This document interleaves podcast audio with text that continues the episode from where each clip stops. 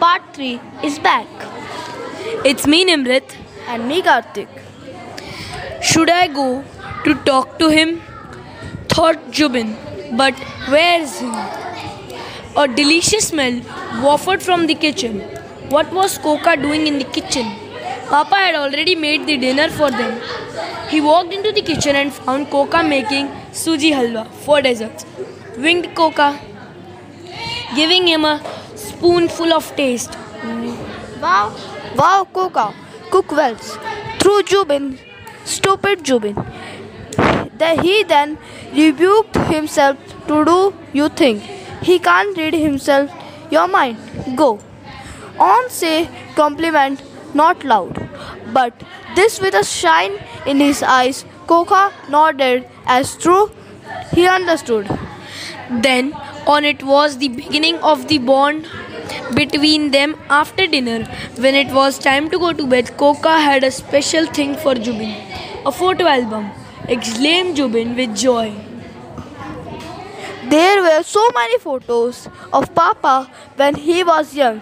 There were one where he was about Jubin's age, age riding a cycle, and another one which is hugging a cow.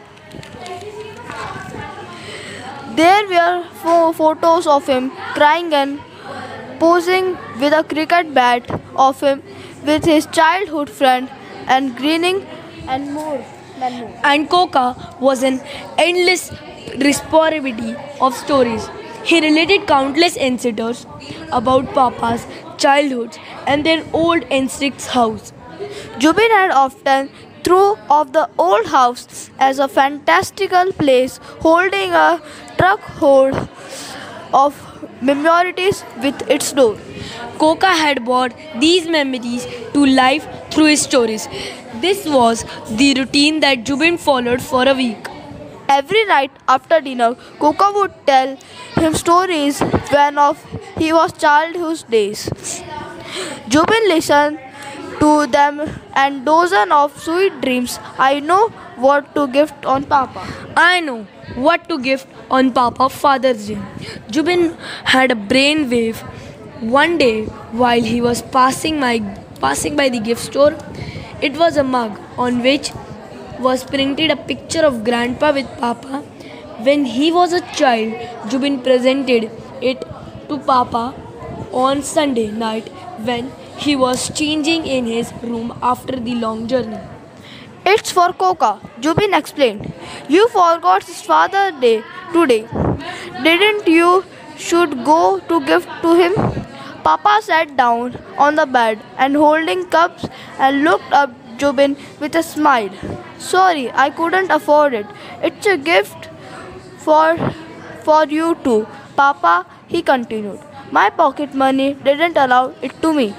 Papa and Koka generally didn't go along and were often at longer heads. But presently, Jubin found them in a tight embarrass. Koka really loved his gift.